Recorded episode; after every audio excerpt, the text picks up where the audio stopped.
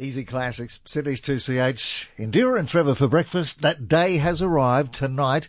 Your show on SBS, Filthy, Rich and Homeless, airs at 8.30. It does. Um, tonight, Tuesday, Wednesday and Thursday, uh, we have taken five well-known Australians and we've made them live rough on the streets of Sydney for 10 days. And then on Thursday, we bring them back into the studio and uh, ask them how their lives have changed with the experience. We are joined by one of the participants, in from LA, singer, Instagram star, Alli Simpson. Welcome. I'm so glad to be here, guys. Thanks for having me. Hello, Alli. Good to see you. The last time I saw you was in the warehouse uh, a few months ago here in Sydney. Yes. Uh, very different from how you look and feel Yep. now. That was an extremely harrowing ordeal we put you through those 10 days. Yes. What was the toughest thing about that time? Oh, the toughest thing, I always say it was mostly being confronted with being alone, I think. And obviously sleeping rough and all those kinds of things. I mean, the homelessness in general was awful and, you know, grueling. But I think the thing that, because I'm a very emotional person, the thing that really hit me was realizing here I am with nothing, with no one, and I'm just with me and my soul. And that was really sort of confronting and kind of upsetting at the same time. You know, at just 19, you met lots of young people living with homelessness and without their families to help them. Mm. How did that feel? That was honestly really sad to see. I mean, obviously, because I was working with the homeless youth, and I have such an incredible family, and I always have had an amazing support system of friends and family.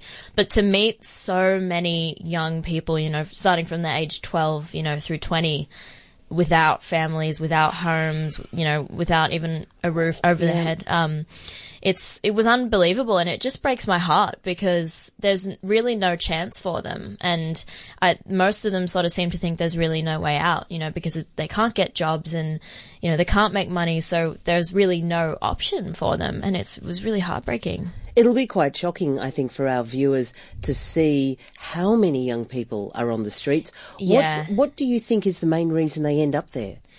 with most of the homeless youth that I spoke to, and we'd sort of I would ask them, you know, how did they end up here, and what was sort of the stepping stones that led to that. And a lot of the time, it was stemming from families and domestic violence at home, or abusive parents, or parents are still dealing with addictions, and you know, obviously they're dealing with their own issues, so they can't look after the kids, and they end up either just running away, choosing to leave, and they would rather be homeless, or being, you know, they've being kicked out kind of thing. So or there's just no relationship there. So Yeah. it's really quite sad. Obviously, you learnt a lot as a participant. What do you think the audience is going to learn from this show? Well, I, I hope that the audience learns just as much as I do. Obviously, they're not going to learn the feelings because that is something that I could never even explain. I remember being so tongue tied on cameras. I, I didn't even know how to explain the feelings that I was going through because it was really quite, you know, indescribable.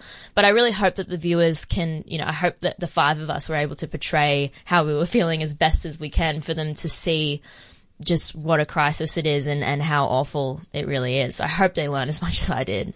And what about solutions? What do you think the solutions are?